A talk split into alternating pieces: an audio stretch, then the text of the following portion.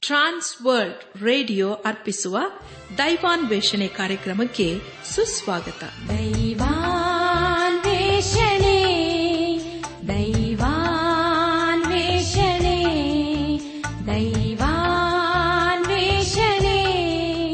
ದೈವಾನ್ವೇಷಣೆ. ಬನ್ನಿ ಪ್ರಿಯರೇ ದೇವರ ವಾಕ್ಯವನ್ನು ಧ್ಯಾನ ಮಾಡುವ ಮುನ್ನ ಕರ್ತನ ಸಮ್ಮುಖದಲ್ಲಿ ನಮ್ಮನ್ನು ನಾವು ತಗ್ಗಿಸಿಕೊಂಡು ನಮ್ಮ ಶಿರವನ್ನು ಭಾಗಿಸಿ ನಮ್ಮ ಕಣ್ಣುಗಳನ್ನು ಮುಚ್ಚಿಕೊಂಡು ದೀನತೆಯಿಂದ ಪ್ರಾರ್ಥನೆ ಮಾಡೋಣ. ನಮ್ಮನ್ನು ಬಹಳವಾಗಿ ಪ್ರೀತಿ ಮಾಡಿ ಸಾಕಿ ಸಲಹುವ ನಮ್ಮ ರಕ್ಷಕನಲ್ಲಿ ತಂದೆಯಾದ ದೇವರೇ, ನಿನ್ನ ಪರಿಶುದ್ಧವಾದ ನಾಮವನ್ನು ಕೊಂಡಾಡಿ ಹಾಡಿ ಸ್ತುತಿಸುತ್ತೇವೆ. ಕರ್ತನೆ, ನಿನ್ನ ನಮ್ಮ ಜೀವಿತದಲ್ಲಿ ಯಾವಾಗಲೂ ನಂಬಿಗಸ್ತನಾಗಿದ್ದುಕೊಂಡು ನೀನು ನಮ್ಮನ್ನು ಬೇಟೆಕಾರನ ಬಲೆಯಿಂದಲೂ ಮರಣಕರ ವ್ಯಾಧಿಗಳಿಂದಲೂ ನಮ್ಮನ್ನು ತಪ್ಪಿಸಿ. ನಮ್ಮ ಜೀವಿತದಲ್ಲಿ ಹೊದಗಿ ಬರಲಿದ್ದಂಥ ಎಲ್ಲ ಅಪಾಯ ವಿಪತ್ತುಗಳು ನಮ್ಮನ್ನು ತಪ್ಪಿಸಿ ಕಾಯ್ದು ಕಾಪಾಡುತ್ತಾ ಬಂದಿರುವುದಕ್ಕಾಗಿ ನಿನಗೆ ಸ್ತೋತ್ರಪ್ಪ. ಕರ್ತನೆ, ದೇವಾದ ದೇವನೇ ಇದನ್ನು ವಿಶೇಷವಾಗಿ ಪರೀಕ್ಷೋತ್ಸರ ಸಿದ್ಧವಾಗ್ತಾ ಇರುವಂತಹ ಎಲ್ಲ ಮಕ್ಕಳನ್ನು ನಿನ್ನ ಕೋಪಿಸುತ್ತೇವೆ ಅಪ್ಪ, ಅವರಿಗೆ ಬೇಕಾದಂತ ಜ್ಞಾನ, ವಿವೇಕ, ತಿಳುವಳಿಕೆ, ಆರೋಗ್ಯ, ಜ್ಞಾಪಕ ಶಕ್ತಿಯನ್ನು ಕೊಟ್ಟು ನಡೆಸಪ್ಪ. ಅವರ ಈ ಒಂದು ಪ್ರಯಾಸದಲ್ಲಿ, ಪ್ರಯತ್ನದಲ್ಲಿ ಸಫಲತೆ ಜಯವನ್ನು ಕೊಟ್ಟು ನಡೆಸು. ಹಾಗೂ ಅವರ ಭವಿಷ್ಯತ್ತನ್ನು ನೀನೇ ರೂಪಿಸುತ್ತೇವ ಅವರೆಲ್ಲ ಕೊರತೆಗಳು ನೀನೇ ನಿಗಿಸು. ನಾವೆಲ್ಲರೂ ಆತ್ಮೀಕ ರೀತಿಯಲ್ಲಿ ನಿನ್ನವರಾಗಿ ಜೀವಿಸುತ್ತಾ, ಒಂದು ದಿವಸ ನಾವೆಲ್ಲರೂ ನಿನ್ನ ಮಹಿಮೇಲೆ ಕಂಡು ಬರಲು ಕೃಪೆಯ ತೋರಿಸು. ಎಲ್ಲ ಮಹಿಮೆ ನಿನಗೆ ಮಾತ್ರ ಸಲ್ಲುವುದಾಗಲಿ. ನಮ್ಮ ಪ್ರಾರ್ಥನೆ ಸ್ತೋತ್ರಗಳನ್ನು, ನಮ್ಮ ಒಡೆಯನು, ನಮ್ಮ ರಕ್ಷಕನು ಲೋಕ ವಿಮೋಚಕನೂ ಆದ ಯೇಸು ಕ್ರಿಸ್ತನ ದಿವ್ಯ ನಾಮದಲ್ಲಿ ಸಮರ್ಪಿಸಿಕೊಳ್ಳುತ್ತೇವೆ ತಂದೆಯೇ. ಆಮೇನ್.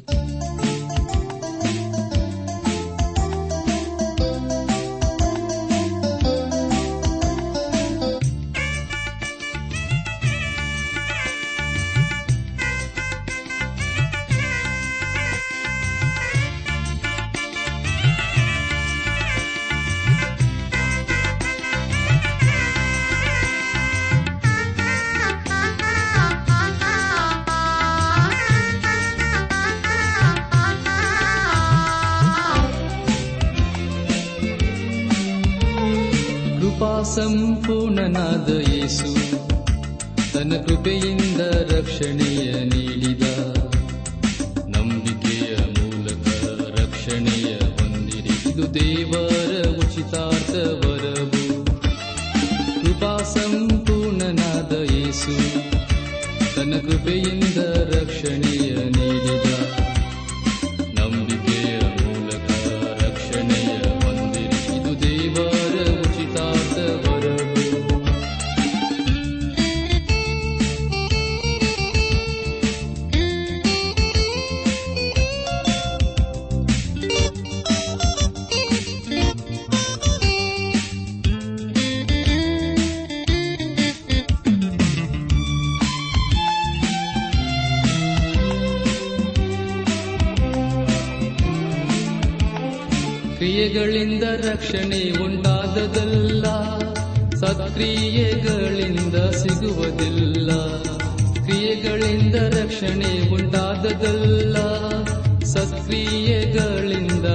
ಸಿಗುವುದಿಲ್ಲ ಆದುದರಿಂದ ಹೊಗಳಿಕೊಳ್ಳುವುದಕ್ಕೆ ಯಾರಿಗೂ ಆಸ್ಪದವೂ ಇಲ್ಲ. ಕೃಪಾ ಸಂಪೂರ್ಣನಾದ ಯೇಸು, ತನ್ನ ಕೃಪೆಯಿಂದ ರಕ್ಷಣೆಯ ನೀಡಿದ ನಂಬಿಕೆಯ ಮೂಲಕ ರಕ್ಷಣೆಯ ಹೊಂದಿರಿ ಇದು ದೇವರ ಉಚಿತಾರ್ಥ ವರವು. ದೇವರು ಪ್ರೀತಿಸುವ ನನ್ನ ಆತ್ಮಿಕ ದೇವ ಜನರೇ, ಈ ದಿವಸಗಳಲ್ಲಿ ನಾವು ಅರಸನಾದ ಸೊಲೋಮನನ್ನು ಬರೆದಂತ ಜ್ಞಾನೋಕ್ತಿಗಳ ಪುಸ್ತಕವನ್ನು ಧ್ಯಾನ ಮಾಡಿಕೊಳ್ಳುತ್ತಾ, ಅದರ ಮೂಲಕ ನಾವು ಅನೇಕ ರೀತಿಯಲ್ಲಿ ಆಶೀರ್ವಿಸಲ್ಪಡುತ್ತಾ ಬಂದಿದ್ದೇವೆ. ದೇವರ ವಾಕ್ಯವನ್ನು ಧ್ಯಾನ ಮಾಡುವ ಮುನ್ನ ನಿಮ್ಮ ಸತ್ಯವೇದ ಪೆನ್ ಪುಸ್ತಕದೊಂದಿಗೆ ಸಿದ್ದರಾಗಿದ್ದಿರಲ್ಲವೇ ಹಾಗಾದರೆ ಪ್ರಿಯರೇ, ಬನ್ನಿರಿ. ದೇವರ ವಾಕ್ಯವನ್ನು ಧ್ಯಾನ ಮಾಡೋಣ. ಕಳೆದ ಕಾರ್ಯಕ್ರಮದಲ್ಲಿ ನಾವು ಜ್ಞಾನೋಕ್ತಿಗಳ ಪುಸ್ತಕ ಹನ್ನೆರಡನೇ ಅಧ್ಯಾಯ. ಇಪ್ಪತ್ಮೂರನೇ ವಚನದಿಂದ, ಹದಿಮೂರನೇ ಅಧ್ಯದ ಇಪ್ಪತ್ತೈದನೇ ವಚನದವರೆಗೆ ಧ್ಯಾನ ಮಾಡಿಕೊಂಡು, ಅದರ ಮೂಲಕ ನಮ್ಮ ನಿಜ ಜೀವಿತಕ್ಕೆ ಬೇಕಾದ ಅನೇಕ ಆತ್ಮೀಕ ಪಾಠಗಳನ್ನು ಕಲಿತುಕೊಂಡು ಅನೇಕ ರೀತಿಯಲ್ಲಿ ಆಶೀರ್ವಿಸಲ್ಪಟ್ಟಿದ್ದೇವೆ. ಇದೆಲ್ಲ ದೇವರಾತ್ಮನ ಕಾರ್ಯ ಹಾಗೂ ಸಹಾಯವಾಗಿದೆ. ದೇವರಿಗೆ ಮಹಿಮೆಯುಂಟಾಗಲಿ. ಇಂದು ನಾವು ಜ್ಞಾನೋಕ್ತಿಗಳ ಪುಸ್ತಕ ಹದಿನಾಲ್ಕನೇ ಅಧ್ಯಾಯ. ಒಂದರಿಂದ ಮೂವತ್ತೈದನೇ ವಚನಗಳನ್ನು ಧ್ಯಾನ ಮಾಡಿಕೊಳ್ಳೋಣ. ಪ್ರಿಯ ದೇವಜನರೇ ಸತ್ಯವಿಧದಲ್ಲಿ ಜ್ಞಾನೋತಿಗಳ ಪುಸ್ತಕವು ಬಹು ಪ್ರಾಮುಖ್ಯವಾಗಿದೆ. ಈ ಪುಸ್ತಕದಲ್ಲಿ ದೇವರ ಜ್ಞಾನವನ್ನು ಚಿಕ್ಕ ಮಾತುಗಳಲ್ಲಿ ಬರೆಯಲಾಗಿದೆ. ಇದರಲ್ಲಿ ಪ್ರತಿಯೊಬ್ಬರಿಗೆ ಬೇಕಾದ ವಿವೇಕದ ಕುರಿತು ತಿಳಿಸಲಾಗಿದೆ. ಹದಿನಾಲ್ಕನೇ ಅಧ್ಯಾಯ. ಮೊದಲನೇ ವಚನದಲ್ಲಿ ಹೀಗೆ ಓದುತ್ತೇವೆ, ಜ್ಞಾನವೆಂಬಾಕೆಯು ತನ್ನ ಮನೆಯನ್ನು ಕಟ್ಟಿಕೊಳ್ಳುವಳು. ಜ್ಞಾನಹೀನಳು ಅದನ್ನು ಸ್ವಂತ ಕೈಯಿಂದ ಮುರಿದು ಬಿಡುವಳು ಎಂಬುದಾಗಿ. ಪ್ರಿಯ ದೇವಜನರೇ, ಇದೆಷ್ಟು ಸತ್ಯವಾದ ಮಾತಲ್ಲವೇ. ಜ್ಞಾನವೆಂಬಾಕೆಯು ತನ್ನ ಮನೆಯನ್ನು ಕಟ್ಟಿಕೊಳ್ಳುವಳು. ಆದರೆ ಇಲ್ಲಿ ಲೋಕದ ಮನೆ ಕುರಿತು ಇಲ್ಲಿ ಹೇಳುತ್ತಿಲ್ಲ. ಇದಕ್ಕೆ ಉದಾಹರಣೆಯಾಗಿ ಸತ್ಯವೇದಲ್ಲಿ ಸಾರಳು, ತನ್ನ ಮನೆಯನ್ನು ಕಟ್ಟಿಕೊಂಡಳು ಎಂಬುದಾಗಿ ಓದುತ್ತವೆ. ಮೊಶೆ ತಾಯಿಯಾದ ಯುಕೆ ಬೆದಳು ತನ್ನ ಕುಟುಂಬವನ್ನು ಕಟ್ಟಿಕೊಂಡಳು. ಆಕೆಯು ಪರದೇಶದಲ್ಲಿ ಒಬ್ಬ ಗುಲಾಮಳು ಆಗಿದ್ದಳು. ತನ್ನ ಕುಟುಂಬವನ್ನು ಕಟ್ಟಲು ತನ್ನ ಮಗನನ್ನು ಬಚ್ಚಿಡಬೇಕಾಯಿತು. ಮೋಶೆಯನ್ನು ಕಾಯಬೇಕಾಯಿತು. ಕೊನೆಗೆ ಫರಹೋನ ಮಗಳ ಮನೆಯಲ್ಲಿ ತನ್ನ ಮಗನಿಗೆ ತಾನೇ ದಾದಿಯಾಗಬೇಕಾಯಿತು. ಆಕೆಯು ತನ್ನ ಮಗನಿಗೆ ದೇವರ ಹಾಗೂ ಆತನ ವಾಗ್ದಾನದ ಕುರಿತು ಹೇಳಿಕೊಡುತ್ತಿದ್ದಳು. ಆಕೆಯು ಅದ್ಭುತವಾದಂತಹ ಒಬ್ಬ ತಾಯಿ ಆದುದರಿಂದ ತನ್ನ ಮನೆಯನ್ನು ಕಟ್ಟಿಕೊಂಡಳು. ಆದರೆ ಪ್ರಿಯರೇ, ಜ್ಞಾನಹೀನಳು ಅದನ್ನು ಸ್ವಂತ ಕೈಯಿಂದ ಮುರಿದು ಬಿಡುವಳು ಸತ್ಯವೇದಲ್ಲಿ ಅನೇಕ ಸ್ತ್ರೀಯರು ಹಾಗೆ ಮಾಡಿರುವುದರ ಕುರಿತು ತಿಳಿದುಕೊಳ್ಳುತ್ತೇವೆ. ಅವರ ಕೆಟ್ಟ ನಡತೆಯಿಂದ ಅವರು ಕಟ್ಟಿದ ಮನೆಯು ಹಾಳಾಯಿತು. ಎರಡನೇ ಪೂರ್ವಕಾಲ ವೃತ್ತಾಂತ ಇಪ್ಪತ್ತೆರಡನೇ ಅಧ್ಯಾಯ. ಎರಡು ಮತ್ತು ಮೂರನೇ ವಚನಗಳಲ್ಲಿ ಹೀಗೆ ಓದುತ್ತೇವೆ. ಯರುಸೆಲೆಮಿನವರು ಯಹೋ ರಾಮನಿಗೆ ಬದಲಾಗಿ ಅವನ ಕಿರಿಯ ಮಗನಾದ ಅಹಜ್ಜನನ್ನು ಅರಸನನಾಗಿ ಮಾಡಿದರು. ಅರಬಿಯರೊಡನೆ ಯಹೋ ರಾಮನ ಪಾಳಕ್ಕೆ ಬಂದ ಕೊಳ್ಳೆಗಾರರು ಅವನ ಹಿರಿಯ ಮಕ್ಕಳನ್ನೆಲ್ಲ ಕೊಂದುಬಿಟ್ಟಿದ್ದರು. ಆದ್ದರಿಂದ ಯಹೂದದ ಅರಸನಾದ ಯಹೋ ರಾಮನ ಮಗ ಅಹಜ್ಜನು ಅರಸನಾದನು. ಇವನು ಪಟ್ಟಕ್ಕೆ ಬಂದಾಗ ನಲವತ್ತೆರಡು ವರ್ಷದವನಾಗಿದ್ದನು. ಇವನು ಯರೂಸಲೇಮಿನಲ್ಲಿ ಒಂದು ವರ್ಷ ಆಳಿದನು. ಉಂಬ್ರಿಯ ಮೊಮ್ಮಗಳಾದ ಅಥಲ್ಯ ಎಂಬಾಕೆಯು ಇವನ ತಾಯಿ. ತನ್ನ ತಾಯಿಯ ದುರ್ಬೋಧನೆಯನ್ನು ಆಲಿಸಿ ಇವನು ದುರಾಚಾರಿಯಾಗಿ ಅಹಾಬನ ಮನೆಯವರ ಮಾರ್ಗದಲ್ಲೇ ನಡೆದನು ಎಂಬುದಾಗಿ. ಪ್ರಿಯ ಬಾನೆಲು ಬಂಧುಗಳೇ, ತಾಯಿ ಬೋಧನೆಯಿಂದ ಅಹಜ್ಜನ ಮನೆಯು ಕೇಳು ಮಟ್ಟಕ್ಕೆ ಇಳಿದು ಬಂದಿತು. ಆದುದರಿಂದ ಈ ಒಂದು ಜ್ಞಾನೋಕ್ತಿ ಪುಸ್ತಕವು ಸತ್ಯವೇದಲ್ಲಿ ಬಹಳ ಅದ್ಭುತವಾದಂಥ ಪುಸ್ತಕವಾಗಿದೆ. ಇದನ್ನು ನಮ್ಮ ನಿಜ ಜೀವಿತಕ್ಕೆ ಅನ್ವಯಿಸಿಕೊಳ್ಳಬೇಕು. ಸತ್ಯವೇದದಲ್ಲಿ ಅನೇಕ ಸ್ತ್ರೀಯರು ತಮ್ಮ ಪಾಪದ ಜೀವಿತದಿಂದ ತಮ್ಮ ಕುಟುಂಬಗಳನ್ನು ಹಾಳು ಮಾಡಿಕೊಂಡರು ಎಂಬುದಾಗಿ ತಿಳಿದು ಬರುತ್ತದೆ. ಜ್ಞಾನೋಕ್ತಿಗಳ ಪುಸ್ತಕ ಹದಿನಾಲ್ಕನೇ ಅಧ್ಯಾಯ ಎರಡನೇ ವಚನವನ್ನು ಓದುವಾಗ ಸರಳ ಮಾರ್ಗಿಯು ಯೋಹವನಿಗೆ ಭಯಪಡುವನು, ವಕ್ರ ಮಾರ್ಗಿಯು ಆತನನ್ನು ಅಸಡ್ಡೆ ಮಾಡುವನು ಎಂಬುದಾಗಿ. ಪ್ರಿಯ ದೇವಜನರೇ, ನಮ್ಮ ನಡೆ ನುಡಿಯು ನಾವು ದೇವರ ಸಂಗಡ ಹೇಗೆ ಅನ್ಯೋನ್ಯತೆಯಲ್ಲಿ ಇದ್ದೇವೆ ಎಂಬುದಾಗಿ ತಿಳಿಸಿಕೊಡುತ್ತದೆ. ಯೋಹಾನನು ಬರೆದಂತಹ ಮೊದಲಿನ ಪತ್ರಿಕೆ ಎರಡನೇ ಅಧ್ಯಾಯ ಆರನೇ ವಚನದಲ್ಲಿ ಹೀಗೆ ಓದುತ್ತೇವೆ, ಆತನಲ್ಲಿ ನೆಲಗೊಂಡವನಾಗಿದ್ದೇನೆಂದು ಹೇಳುವವನು ಕ್ರಿಸ್ತನು ನಡೆದಂತೆಯೇ ತಾನೂ ನಡೆಯುವುದಕ್ಕೆ ಬದ್ಧನಾಗಿದ್ದಾನೆ ಎಂಬುದಾಗಿ. ನನ್ನ ಆತ್ಮಿಕ ಸಹೋದರ ಸಹೋದರಿಯರೇ, ಯೇಸು ಕ್ರಿಸ್ತನು ತನ್ನ ಪರಲೋಕದ ತಂದೆಗೆ ಹೇಗೆ ವಿಧೇಯನಾದನೋ ಅದೇ ರೀತಿಯಲ್ಲಿ ದೇವರಿಗೆ ವಿಧೇಯರಾಗಿ ನಾವು ಜೀವಿಸಬೇಕು. ಸಮವೆಲನ ಮೊದಲಿನ ಪುಸ್ತಕ ಹದಿನೈದನೇ ಅಧ್ಯಾಯ ಇಪ್ಪತ್ತೆರಡನೇ ವಚನದಲ್ಲಿ ಹೀಗೆ ಓದುತ್ತೇವೆ, ಅದಕ್ಕೆ ಸಮವೆಲನು, ಯಹೋವನು ವಿಧೇಯತ್ವಕ್ಕೆ ಮೆಚ್ಚುವಷ್ಟು ಯಜ್ಞ ಹೋಮಗಳಿಗೆ ಮೆಚ್ಚುತ್ತಾನೋ, ಯಜ್ಞವನ್ನು ಅರ್ಪಿಸುವುದಕ್ಕಿಂತ ಮಾತು ಕೇಳುವುದು ಉತ್ತಮವಾಗಿದೆ. ಟಗರುಗಳ ಕೊಬ್ಬೆಗಿಂತ ವಿಧೇಯತ್ವವು ವಿಶೇಷವಾಗಿದೆ ಎಂಬುದಾಗಿ. ಪ್ರಿಯ ದೇವಜನರೇ, ದೇವರಿಗೆ ವಿಧೇಯರಾಗಿ ಜೀವಿಸುವಂಥದ್ದು ಅದು ಪ್ರಾಮುಖ್ಯವಾಗಿದೆ. ಅದು ಇಲ್ಲದಿದ್ದರೆ ನಮ್ಮ ಆಚಾರ ವಿಚಾರಗಳು ಸುಳ್ಳೇ ಸರಿ. ಹದಿನಾಲ್ಕನೇ ಅಧ್ಯಾಯ ಮೂರನೇ ವಚನವನ್ನು ಓದುವಾಗ, ಮೂರ್ಖನ ಬಾಯಲ್ಲಿ ಗರ್ವವು ಅಂಕುರಿಸುವುದು ಜ್ಞಾನಿಗಳ ತುಟಿಗಳು ಅವರನ್ನು ಕಾಯುವು ಎಂಬುದಾಗಿ.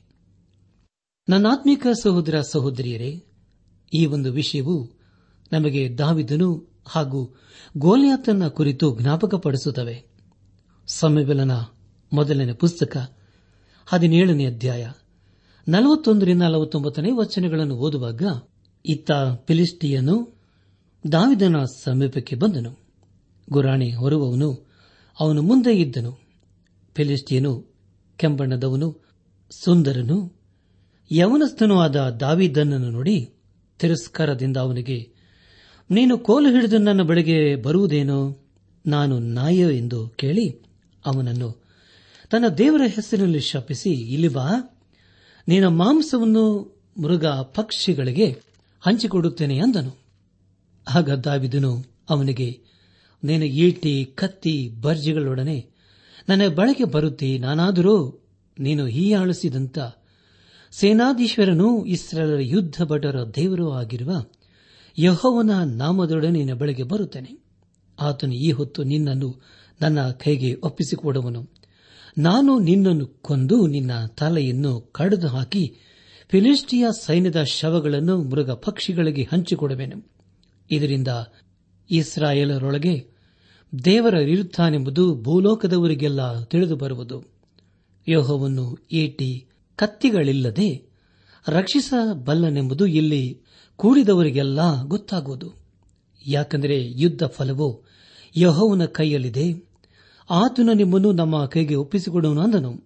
ಕೂಡಲೇ ಆ ಪಿಲಿಷ್ಟಿಯನ್ನು ಹೊರಟು ದಾವಿದನೊಡನೆ ಯುದ್ಧ ಮಾಡುವುದಕ್ಕೆ ಸಮೀಪಿಸಿದಾಗ ದಾವಿದನು ಫಿಲಿಸ್ಟಿಯ ಸೈನ್ಯದ ಕಡೆಗೆ ಓಡಿ ಹೋಗಿ ಆ ಫಿಲಿಸ್ಟಿಯನ್ನನ್ನು ಸಂಧಿಸಿ ಕೈಯನ್ನು ಚೀಲದಲ್ಲಿ ಹಾಕಿ ಒಂದು ಕಲ್ಲನ್ನು ತೆಗೆದು ಅವನ ಹಣೆಗೆ ಗುರಿಯಿಟ್ಟು ಕವಣೆಯನ್ನು ಬೀಸಿ ಹೊಡೆಯಲು ಕಲ್ಲು ಅವನ ಹಣೆಯೊಳಗೆ ಹೋಗಿತು, ಅವನು ಬೋರ್ಲು ಬಿದ್ದನು ಎಂಬುದಾಗಿ.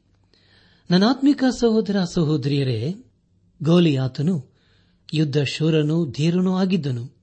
ಅವನ ಮುಂದೆ ದಾವಿದನು ಏನೂ ಇರಲಿಲ್ಲ. ಜ್ಞಾನಿಗಳ ತುಟಿಗಳು ಅವರನ್ನು ಕಾಯುವು. ಇಲ್ಲಿ ದಾವಿದನ ಉತ್ತರದ ಕುರಿತು ಸಮಬೆಲನ ಮೊದಲಿನ ಪುಸ್ತಕ ಹದಿನೇಳನೇ ಅಧ್ಯಾಯ ನಲವತ್ತೈದನೇ ವಚನದಲ್ಲಿ ಹೀಗೆ ಓದುತ್ತೇವೆ, ಆಗ ದಾವಿದನು ಅವನಿಗೆ, ನೀನು ಈಟಿ ಕತ್ತಿ, ಬರ್ಜಿಗಳೊಡನೆ ನನ್ನ ಬಳಿಗೆ ಬರುತ್ತಿ, ನಾನಾದರೂ ನೀನು ಹಿಯಾಳಿಸಿದಂಥ ಸೇನಾಧೀಶ್ವರನು ಇಸ್ರೇಲರ ಯುದ್ಧ ಭಟರ ದೇವರು ಆಗಿರುವ ಯೋಹವನ್ನು ನಾಮದೊಡನೆ ನಿನ್ನ ಬಳಿಗೆ ಬರುತ್ತೇನೆ ಎಂಬುದಾಗಿ. ನನ್ನ ಆತ್ಮಿಕ ಸಹೋದರ ಸಹೋದರಿಯರೇ, ನಮ್ಮ ಧ್ಯಾನವನ್ನು ಮುಂದುವರೆಸಿ ಜ್ಞಾನೋಕ್ತಿಗಳ ಪುಸ್ತಕ ಹದಿನಾಲ್ಕನೇ ಅಧ್ಯಾಯ ನಾಲ್ಕನೇ ವಚನವನ್ನು ಓದುವಾಗ, ಎತ್ತುಗಳಿಲ್ಲದಿರುವಾಗ ಗೋದಲಿಯು ಶುದ್ಧ, ಆದರೆ ಎತ್ತಿನ ಶಕ್ತಿಯಿಂದಲೇ ಬೆಳೆಯ ವೃದ್ಧಿಯಲ್ಲವೇ ಎಂಬುದಾಗಿ. ಪ್ರಿಯ ದೇವಜನರೇ, ಇದು ಆಸಕ್ತಿಕರವಾದಂತಹ ಜ್ಞಾನೋಕ್ತಿಯಾಗಿದೆ. ದೇವರ ವಾಕ್ಯದಲ್ಲಿ ಎತ್ತನ್ನು ನಮಗೆ ಹೋಲಿಸಲಾಗಿದೆ. ಅದನ್ನು ಯಜ್ಞ ಪರಿಶುವಾಗಿ ಉಪಯೋಗಿಸಲಾಗುತ್ತದೆ ಹಾಗೂ ಇದು ಯೇಸುಕ್ರಿಸ್ತನು ತಾನು ಮಾಡಿದ ಯಜ್ಞದ ಕುರಿತು ಸೂಚಿಸುತ್ತದೆ. ಓದಿಕೊಂಡ ವಚನದಿಂದ ನಾವು ಆತ್ಮಿಕ ಸತ್ಯಾಂಶವನ್ನು ತಿಳಿದುಕೊಳ್ಳುತ್ತೇವೆ. ಎತ್ತು ಬಲವಾದ ಪ್ರಾಣಿಯಾಗಿದೆ. ಅದನ್ನು ಹೊಲವನ್ನು ಉಳುವುದಕ್ಕಾಗಿಯೂ ಹಾಗೂ ಭಾರವಾದ ವಸ್ತುಗಳನ್ನು ಸಾಗಿಸುವಲ್ಲಿ ಉಪಯೋಗಿಸಲಾಗುತ್ತದೆ ಹದಿನಾಲ್ಕನೇ ಅಧ್ಯಾಯ ಐದನೇ ವಚನವನ್ನು ಓದುವಾಗ, ಸತ್ಯ ಸಾಕ್ಷಿಯು ಸುಳ್ಳಾಡನು ಸುಳ್ಳು ಸಾಕ್ಷಿಯು ಅಸತ್ಯವನ್ನೇ ಆಡುವನು ಎಂಬುದಾಗಿ. ನನಾತ್ಮಿಕ ಸಹೋದರ ಸಹೋದರಿಯರೇ, ಯೇಸು ಕ್ರಿಸ್ತನನ್ನು ಒಳ್ಳೆಯ ಸಾಕ್ಷಿಯನ್ನಾಗಿಯೂ ನಂಬಿಕಸ್ಥನೆಂಬುದಾಗಿ ಕರೆಯಲಾಗುತ್ತದೆ. ಅದೇ ರೀತಿಯಲ್ಲಿ ನಾವು ಲೋಕಕ್ಕೆ ಆತನ ಕುರಿತು ಸಾಕ್ಷಿ ಕೊಡಬೇಕು. ಯೇಸುಕ್ರಿಸ್ತನ ಕುರಿತು, ಸಾಕ್ಷಿ ಹೇಳುವವರ ಕುರಿತು ಈ ದಿವಸಗಳಲ್ಲಿ ಅನೇಕರನ್ನು ನಾವು ಕೇಳಿಸಿಕೊಂಡಿದ್ದೇವೆ. ಯೇಸುಕ್ರಿಸ್ತನಿಗೆ ಈ ಲೋಕದಲ್ಲಿ ಹೇಗೆ ಸಾಕ್ಷಿಗಳಾಗಿ ಜೀವಿಸಬೇಕೆಂದು ತಿಳಿಸಲಾಗುತ್ತದೆ ಯೇಸುಕ್ರಿಸ್ತನ ಕುರಿತು ನಾವು ಚೆನ್ನಾಗಿ ತಿಳಿದುಕೊಂಡು ಎಲ್ಲರಿಗೂ ಆತನ ಕುರಿತು ಸಾಕ್ಷಿ ಕೊಡಬೇಕು ಹಾಗೂ ಆತನೇ ನಮ್ಮ ರಕ್ಷಕನೆಂಬುದಾಗಿ ಹೇಳಬೇಕು. ಆದರೆ ಪ್ರಿಯರೇ, ಸಾಕ್ಷಿ ಕೊಡುವುದರಲ್ಲಿ ಎರಡು ರೀತಿಯ ಸಾಕ್ಷಿ ಇರುತ್ತದೆ. ಒಂದನೇದಾಗಿ ನಂಬಿಕೆಯ ಸಾಕ್ಷಿ, ಎರಡನೇದಾಗಿ ಸುಳ್ಳು ಸಾಕ್ಷಿ. ಪ್ರಿಯ ಬಾನಲಿ ಬಂಧುಗಳೇ, ಬೇರೆಯವರಿಗೆ ಯೇಸು ಕ್ರಿಸ್ತನ ಕುರಿತು ಸಾಕ್ಷಿ ಕೊಡಬೇಕಾದರೆ ಮೊದಲು ನಾವು ಆತನನ್ನು ವೈಯಕ್ತಿಕವಾಗಿ ಕಂಡುಕೊಂಡಿರಬೇಕು.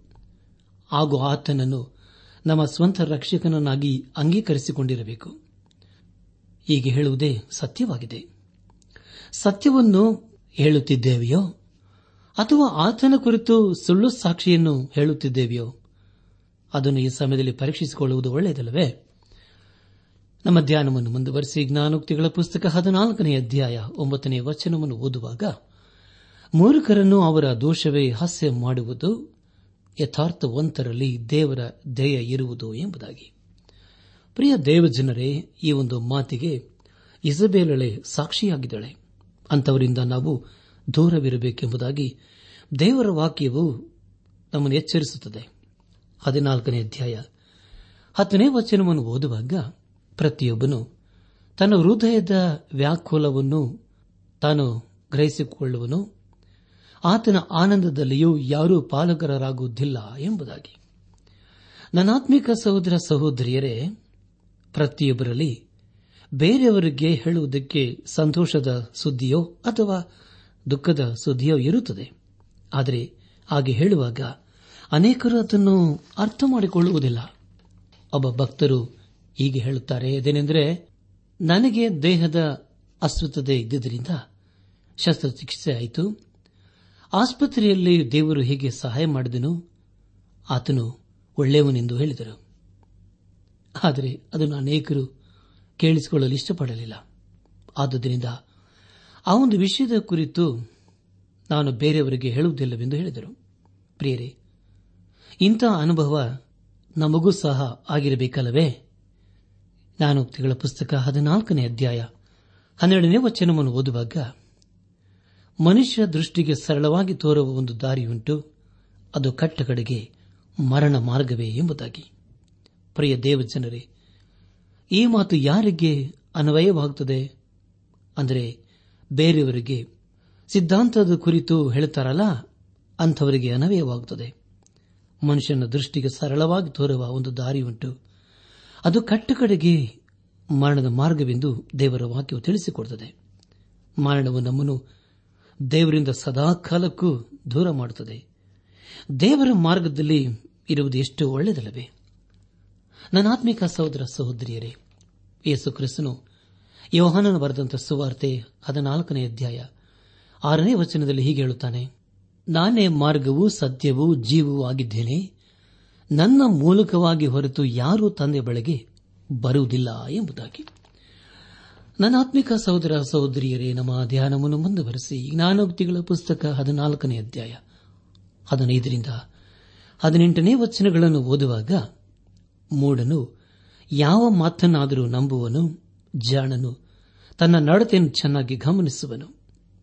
ಜ್ಞಾನಿಯು ಕೇಡಿಗೆ ಭಯಪಟ್ಟು ಓರೆಯಾಗುವನು.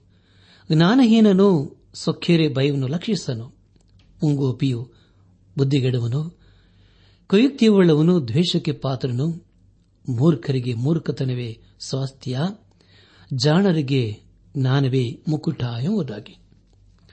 ನನ್ನಾತ್ಮಿಕ ಸಹೋದರ ಸಹೋದರಿಯರೇ, ಲೋಕದಲ್ಲಿ ಅನೇಕರು ಅಂದುಕೊಳ್ಳುವುದೇನೆಂದರೆ ವಿಶ್ವಾಸಿಗಳಿಗೆ ಸ್ವಲ್ಪ ಬುದ್ಧಿ ಕಡಿಮೆ ಎಂಬುದಾಗಿ.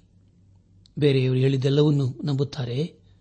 ಆದರೆ ಪ್ರಿಯರೇ ದೇವರ ಮಕ್ಕಳು ಅನ್ನಿಸಿಕೊಂಡವರು ಎಲ್ಲವನ್ನೂ ನಂಬುವುದಿಲ್ಲ. ಯೇಸುಕ್ರಿಸ್ತನ ಶಿಷ್ಯರು ಆತನನ್ನು ಅನೇಕ ಪ್ರಶ್ನೆಗಳನ್ನು ಕೇಳುತ್ತಿದ್ದರು. ಅನುಮಾನ ಸ್ವಭಾವದನಾದ ತೋಮನು ಯೇಸು ಕ್ರಿಸ್ತನನ್ನು ಯಾವಾಗಲೂ ಪ್ರಶ್ನೆಗಳನ್ನು ಮಾಡುತ್ತಿದ್ದನು. ಅದೇ ರೀತಿಯಲ್ಲಿ ಪ್ರಿಯರೇ, ಪೇತ್ರನು ಫಿಲಿಪ್ಪನು ಯೇಸು ಕ್ರಿಸ್ತನನ್ನು ಪ್ರಶ್ನಿಸುತ್ತಿದ್ದರು. ಪ್ರಿಯ ದೇವಜನರೇ, ದೇವರ ಮಕ್ಕಳು ಅನ್ನಿಸಿಕೊಂಡವರು ಸುಲಭವಾಗಿ ಮೋಸಕ್ಕೆ ಒಳಗಾಗುವುದಿಲ್ಲ. ಕೇಳಿದ್ದೆಲ್ಲವನ್ನೂ ಅವರು ನಂಬಲಾರದು. ದೇವರಲ್ಲಿ ನಾವು ಜೀವಿಸುವಾಗ ಅಥವಾ ದೇವರಲ್ಲಿ ನಾವು ಬಯರುವಾಗ ಕೇಳುವುದೆಲ್ಲವನ್ನು ಪರಿಶೋಧಿಸುತ್ತೇವೆ. ಕೇಳಿದ್ದೆಲ್ಲವನ್ನು ನಂಬುವುದಿಲ್ಲ. ದೇವರ ವಾಕ್ಯವು ಏನು ಹೇಳುತ್ತದೆ ಎಂಬುದಾಗಿ ಪರೀಕ್ಷಿಸುತ್ತಾರೆ. ಎಲ್ಲ ವಿಷಯಗಳನ್ನು ದೇವರು ಹಾಕಿದ ಬೆಳಕಿನಲ್ಲಿ ಪರೀಕ್ಷಿಸಬೇಕು. ಅದನ್ನು ಪರಿಶೋಧಿಸಬೇಕು. ಹದಿನಾಲ್ಕನೇ ಅಧ್ಯಾಯ, ಇಪ್ಪತ್ತನೇ ವಚನವನ್ನು ಓದುವಾಗ ಬಡವನು ನೆರೆಯವನಿಗೂ ಅಸಹ್ಯ, ಧನವಂತನಿಗೆ ಬಹುಜನ ಮಿತ್ರರು ಎಂಬುದಾಗಿ. ಪ್ರಿಯ ದೇವಜನರೇ, ಈ ಮಾತು ಅನೇಕರ ಜೀವಿತದಲ್ಲಿ ಸತ್ಯವಾಗಿದೆ. ಇಪ್ಪತ್ತೊಂದನೇ ವಚನವನ್ನು ಓದುವಾಗ, ನೆರೆಯವನನ್ನು ತಿರಸ್ಕರಿಸುವವನು ದೋಷಿ, ದರಿದ್ರನನ್ನು ಕನಿಕರಿಸುವವನು ಧನ್ಯನು ಎಂಬುದಾಗಿ. ಪ್ರಿಯ ಭಾವನೆಯಲ್ಲಿ ಬಂಧುಗಳೇ, ನಾವು ಮಾಡಿದ ಉಪಕಾರವನ್ನು ಮರೆಯುವವರನ್ನು ಏನು ಹೇಳಬೇಕು? ಅವರಿಗೆ ಏನಾದರೂ ಮಾಡಬೇಕಾ? ಇಪ್ಪತ್ಮೂರನೇ ವಚನ ಹೀಗೆ ಓದುತ್ತೇವೆ. ಶ್ರಮೆಯಿಂದ ಸಮೃದ್ಧಿ, ಹರಟೆಯಿಂದ ಕೊರತೆ ಎಂಬುದಾಗಿ. ಪ್ರಿಯರೇ, ಅನೇಕರು ಸುಮ್ಮನೆ ಹೇಳುತ್ತಾರೆ, ಆದರೆ ಅವರು ಹೇಳಿದಂತೆ ನಡೆಯುವುದಿಲ್ಲ. ಜನರನ್ನು ಎರಡು ವಿಧವಾಗಿ ವಿಭಾಗಿಸಬಹುದು. ಮೊದಲಾಗಿ ಸುಮ್ಮನೆ ಮಾತನಾಡುವವರು, ಎರಡನೇದಾಗಿ ಹೇಳಿದಂತೆ ಮಾಡುವರು ಎಂಬುದಾಗಿ. ನಮ್ಮ ಧ್ಯಾನವನ್ನು ಮುಂದುವರೆಸಿ ಜ್ಞಾನೋಕ್ತಿಗಳ ಪುಸ್ತಕ ಹದಿನಾಲ್ಕನೇ ಅಧ್ಯಾಯ. ಇಪ್ಪತ್ನಾಲ್ಕನೇ ವಚನವನ್ನು ಓದುವಾಗ, ಜ್ಞಾನಿಗಳ ಜ್ಞಾನ ಕಿರೀಟವೇ ಅವರ ಶ್ರೇಷ್ಠ ಸಂಪತ್ತು. ಜ್ಞಾನಹೀನರ ಮೂರ್ಖತನವು ಬರೀ ಮೂರ್ಖತನವೇ ಎಂಬುದಾಗಿ.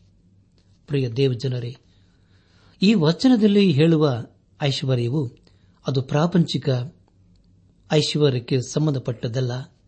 ಆದರೆ ಲೋಕದಲ್ಲಿ ಅನೇಕ ಆಧ್ಯಾತ್ಮಿಕ ವಿಷಯದಲ್ಲಿ ಐಶ್ವರ್ಯವಂತರ ಕುರಿತು ಇಲ್ಲಿ ಹೇಳುವಂತದಾಗಿದೆ.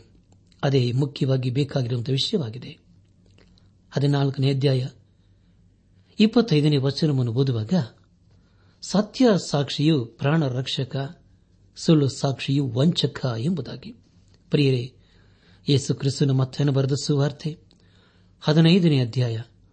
ಹದಿನಾಲ್ಕನೇ ವಚನದಲ್ಲಿ ಹೀಗೆ ಹೇಳುತ್ತಾನೆ, ಅವರ ಮಾತನ್ನು ಬೆಳೀರಿ ತಾವೇ ಕುರುಡರು? ಮತ್ತೊಬ್ಬರಿಗೆ ದಾರಿ ತೋರಿಸುವುದಕ್ಕೆ ಹೋಗುತ್ತಾರೆ. ಕುರುಡನು ಕುರುಡನಿಗೆ ದಾರಿ ತೋರಿಸಿದರೆ ಅವರಿಬ್ಬರು ಕುಣಿಯಲ್ಲಿ ಬೀಳುವರು ಅಂದನು ಎಂಬುದಾಗಿ. ಪ್ರಿಯ ಬಾಂಧವ ಬಂಧುಗಳೇ, ನಮ್ಮ ಧ್ಯಾನವನ್ನು ಮುಂದುವರೆಸಿ ಜ್ಞಾನೋಕ್ತಿಗಳ ಪುಸ್ತಕ ಹದಿನಾಲ್ಕನೇ ಅಧ್ಯಾಯ. ಇಪ್ಪತ್ತೇಳನೇ ವಚನವನ್ನು ಓದುವಾಗ, ಯಹೋವನ ಭಯ ಜೀವದ ಬುಗ್ಗೆ ಮೃತ್ಯು ಪಾಶದಿಂದ ತಪ್ಪಿಸಿಕೊಳ್ಳಲು ಅದು ಸಾಧನ ಎಂಬುದಾಗಿ. ಪ್ರಿಯರೇ ನಾನು ತಿ ಪುಸ್ತಕದಲ್ಲೆಲ್ಲ ಪವಿತ್ರಾತ್ಮನು ದೇವರ ಭಯದ ಕುರಿತು ತಿಳಿಸುತ್ತಿದ್ದಾನೆ. ದೇವರ ಭಯವೇ ಜ್ಞಾನಕ್ಕೆ ತಿಳುವಳಿಕೆಗೆ ಮೂಲವಾಗಿದೆ. ಹದಿನಾಲ್ಕನೇ ಅಧ್ಯಾಯ. ಮೂವತ್ತನೇ ವಚನವನ್ನು ಓದುವಾಗ ಶಾಂತಿಗುಣವು ದೇಹಕ್ಕೆ ಜೀವಾಧಾರವು ಕ್ರೋಧವು ಎಲುಬಿಗೆ ಕ್ಷಯವು ಎಂಬುದಾಗಿ. ಪ್ರಿಯ ದೇವಜನರೇ, ಇದು ಎಷ್ಟು ಸತ್ಯವಾದಂತಹ ಮಾತಲ್ಲವೇ. ಕ್ರೋಧವು ನಮ್ಮ ಜೀವಿತದ ಸಂತೋಷವನ್ನು ಹಾಳು ಮಾಡುವುದಲ್ಲದೆ ಅದು ನಮ್ಮ ಮತ್ತು ದೇವರ ಸಂಬಂಧವನ್ನು ದೂರ ಮಾಡುತ್ತದೆ.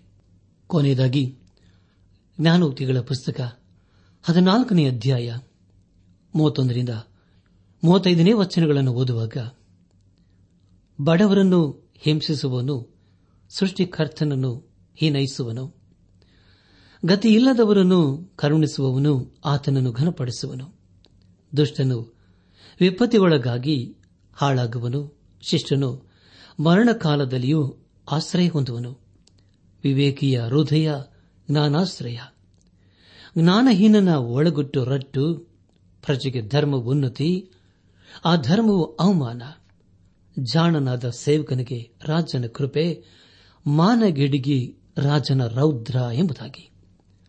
ನನ್ನಾತ್ಮಿಕ ಸಹೋದರ ಸಹೋದರಿಯರೇ, ಬಡವರನ್ನು ಹಿಂಸಿಸುವನು ಖಂಡಿತವಾಗಿ ಸೃಷ್ಟಿಕರ್ತನಾದ ದೇವರನ್ನು ಹೀನೈಸುವನಾಗಿದ್ದಾನೆ ಗತಿ ಇಲ್ಲದವರನ್ನು ಕರುಣಿಸುವವನು, ಆತನು ಖಂಡಿತವಾಗಿ ತನ್ನ ಸೃಷ್ಟಿ ರೂಪಿಸಿದಂತಹ ದೇವರನ್ನೇ ಘನಪಡಿಸುವನಾಗಿದ್ದಾನೆ ಆದುದರಿಂದ ಪ್ರಿಯ ಬಾನುಲು ಬಂಧುಗಳೇ, ನಾವು ಈ ಲೋಕದಲ್ಲಿ ಜೀವಿಸುವಷ್ಟು ಕಾಲ ದೇವರ ಸ್ವಭಾವಗಳನ್ನು ಧರಿಸಿಕೊಂಡವರಾಗಿ ಈ ಲೋಕದಲ್ಲಿ ಬೇರೆಯವರಿಗಿನ ಒಳ್ಳೆಯದೇನೆ ಮಾಡುತ್ತಾ, ದೇವರ ಆಶೀರ್ವಾದಕ್ಕೆ ನಾವು ಪಾತ್ರರಾಗೋಣ. ಈ ಸಂದೇಶವನ್ನು ಆಲಿಸುತ್ತಿರುವ ನನ್ನ ಆತ್ಮೀಕ ಸಹೋದರ ಸಹೋದರಿಯರೇ, ಆಲಿಸಿದ ವಾಕ್ಯದ ಬೆಳಕಿನಲ್ಲಿ ನಮ್ಮ ಜೀವಿತವನ್ನು ಪರೀಕ್ಷಿಸಿಕೊಂಡು ನಾವು ಎಲ್ಲಿದ್ದೇವೆ? ಯಾವ ವಿಷಯದಲ್ಲಿ ನಾವು ಸೋತು ಹೋಗಿದ್ದೇವೆ? ಯಾವ ವಿಷಯದಲ್ಲಿ ನಾವು ದೇವರನ್ನು ಅವಮಾನಪಡಿಸುತ್ತಾ ಇದ್ದೇವೆ ಎಂಬ ಸಂಗತಿಗಳನ್ನು ಅರ್ಥ ಮಾಡಿಕೊಂಡವರಾಗಿ ಎಲ್ಲವನ್ನೂ ಯೇಸು ಕ್ರಿಸ್ತನಿಗೆ ಒಪ್ಪಿಸೋಣ. ಪ್ರಿಯ ಬಾನುಲಿ ಬಂಧುಗಳೇ, ಈ ಲೋಕದಲ್ಲಿ ನಾವು ದೇವರ ಮಹಿಮೆಗೋಸ್ಕರ ಜೀವಿಸಬೇಕೆಂಬುದೇ ಆತನ ಉದ್ದೇಶವಾಗಿದೆ. ಯಾಕೆಂದರೆ ಪ್ರಿಯರೇ, ನಾವು ದೇವರ ಮಕ್ಕಳಲ್ಲವೇ? ದೇವರ ಮಕ್ಕಳು ಅಂದ ಮೇಲೆ ದೇವರ ಸ್ವಭಾವಗಳು, ಗುಣಲಕ್ಷಣಗಳು ನಮ್ಮಲ್ಲಿ ಇರಬೇಕು. ನಮ್ಮ ಜೀವಿತದ ಎಲ್ಲ ಹಂತಗಳಲ್ಲಿ ದೇವರನ್ನೇ ಆಶ್ರಯಿಸಿಕೊಳ್ಳಬೇಕು. ಯಾಕಂದರೆ ಆತನನ್ನೇ ನಾವು ಆಧಾರವಾಗಿಟ್ಟುಕೊಳ್ಳಬೇಕು ಆತನೇ ನಮ್ಮ ನಡೆಸುವವನು, ಪರಿಪಾಲಿಸುವವನು ಉದ್ಧರಿಸುವನೂ ಆಗಿದ್ದಾನೆ. ಆದ್ದರಿಂದ ಪ್ರಿಯ ಬಾಂಧವ ಬಂಧುಗಳೇ ಯೇಸು ಕ್ರಿಸ್ತನನ್ನು, ನಮ್ಮ ಸ್ವಂತ ರಕ್ಷಕನು ವಿಮೋಚಕನು ನಾಯಕನೆಂಬುದಾಗಿ ಹಿಂದೆ ನಮ್ಮ ಹೃದಯದಲ್ಲಿ ಅಂಗೀಕರಿಸಿಕೊಂಡು ಪಾಪದ ಜೀವಿತಕ್ಕೆ ಬೆನ್ನು ಹಾಕಿ, ಆತನು ತನ್ನ ಕೃಪೆಯ ಮೂಲಕ ಅನುಗ್ರಹಿಸುವ ಪಾಪ ಕ್ಷಮಾಪಣೆ ರಕ್ಷಣಾನಂದ ಹಾಗೂ ನಿತ್ಯ ಜೀವಿತ ನಿರೀಕ್ಷೆಯೊಂದಿಗೆ ನಾವು ಈ ಲೋಕದಲ್ಲಿ ಜೀವಿಸುತ್ತಾ ಆತನ ಆಶೀರ್ವಾದಕ್ಕೆ ಪಾತ್ರರಾಗೋಣ. ಹಾಗಾಗುವಂತೆ ತಂದೆಯಾದ ದೇವರು ಯೇಸು ಕ್ರಿಸ್ತನ ಮೂಲಕ ನಮ್ಮೆಲ್ಲರನ್ನು ಆಶೀರ್ವದಿಸಿ ನಡೆಸಲಿ.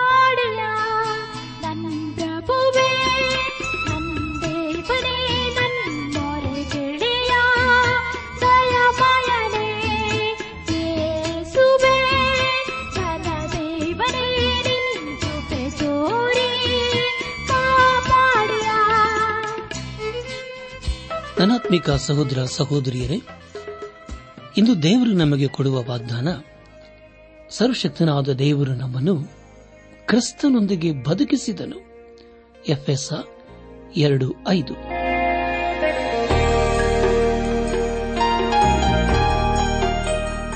ಪ್ರಿಯರೇ, ದೈವಾನ್ವೇಷಣೆ ಕಾರ್ಯಕ್ರಮವು ನಿಮ್ಮ ಅನುದಿನ ಜೀವನಕ್ಕೆ ಬೇಕಾದ ನವ ಉತ್ತೇಜನ ಹಾಗೂ ಆಶೀರ್ವಾದ ನೀಡಿದೆ ಎಂದು ನಾವು ನಂಬುತ್ತೇವೆ. ನಿಮ್ಮ ಅನಿಸಿಕೆ ಹಾಗೂ ಅಭಿಪ್ರಾಯ ನಮ್ಮೊಂದಿಗೆ ಪತ್ರದ ಮೂಲಕ ಇಮೇಲ್ ಅಥವಾ ದೂರವಾಣಿ ಮೂಲಕ ದಯಮಾಡಿ ತಿಳಿಸಿರಿ. ನಿಮ್ಮ ಸಂತೋಷದಲ್ಲಿ ನಾವು ಸಹ ಪಾಲುಗಾರರಾಗುತ್ತೇವೆ ಹಾಗೂ ನಿಮ್ಮ ಪತ್ರಗಳಿಗೆ ಉತ್ತರಿಸುತ್ತೇವೆ. ಈ ಕಾರ್ಯಕ್ರಮವನ್ನ ಕೇಳುವಂತೆ ನಿಮ್ಮ ಸ್ನೇಹಿತರಿಗೂ, ಬಂಧುಗಳಿಗೂ, ನೆರೆಹೊರೆಯವರಿಗೂ ತಿಳಿಸಿರಿ. ದೇವರ ಅಧಿಕ ಆಶೀರ್ವಾದ ನಿಮ್ಮೆಲ್ಲರ ಮೇಲೆ ಸುರಿಯಲಿ.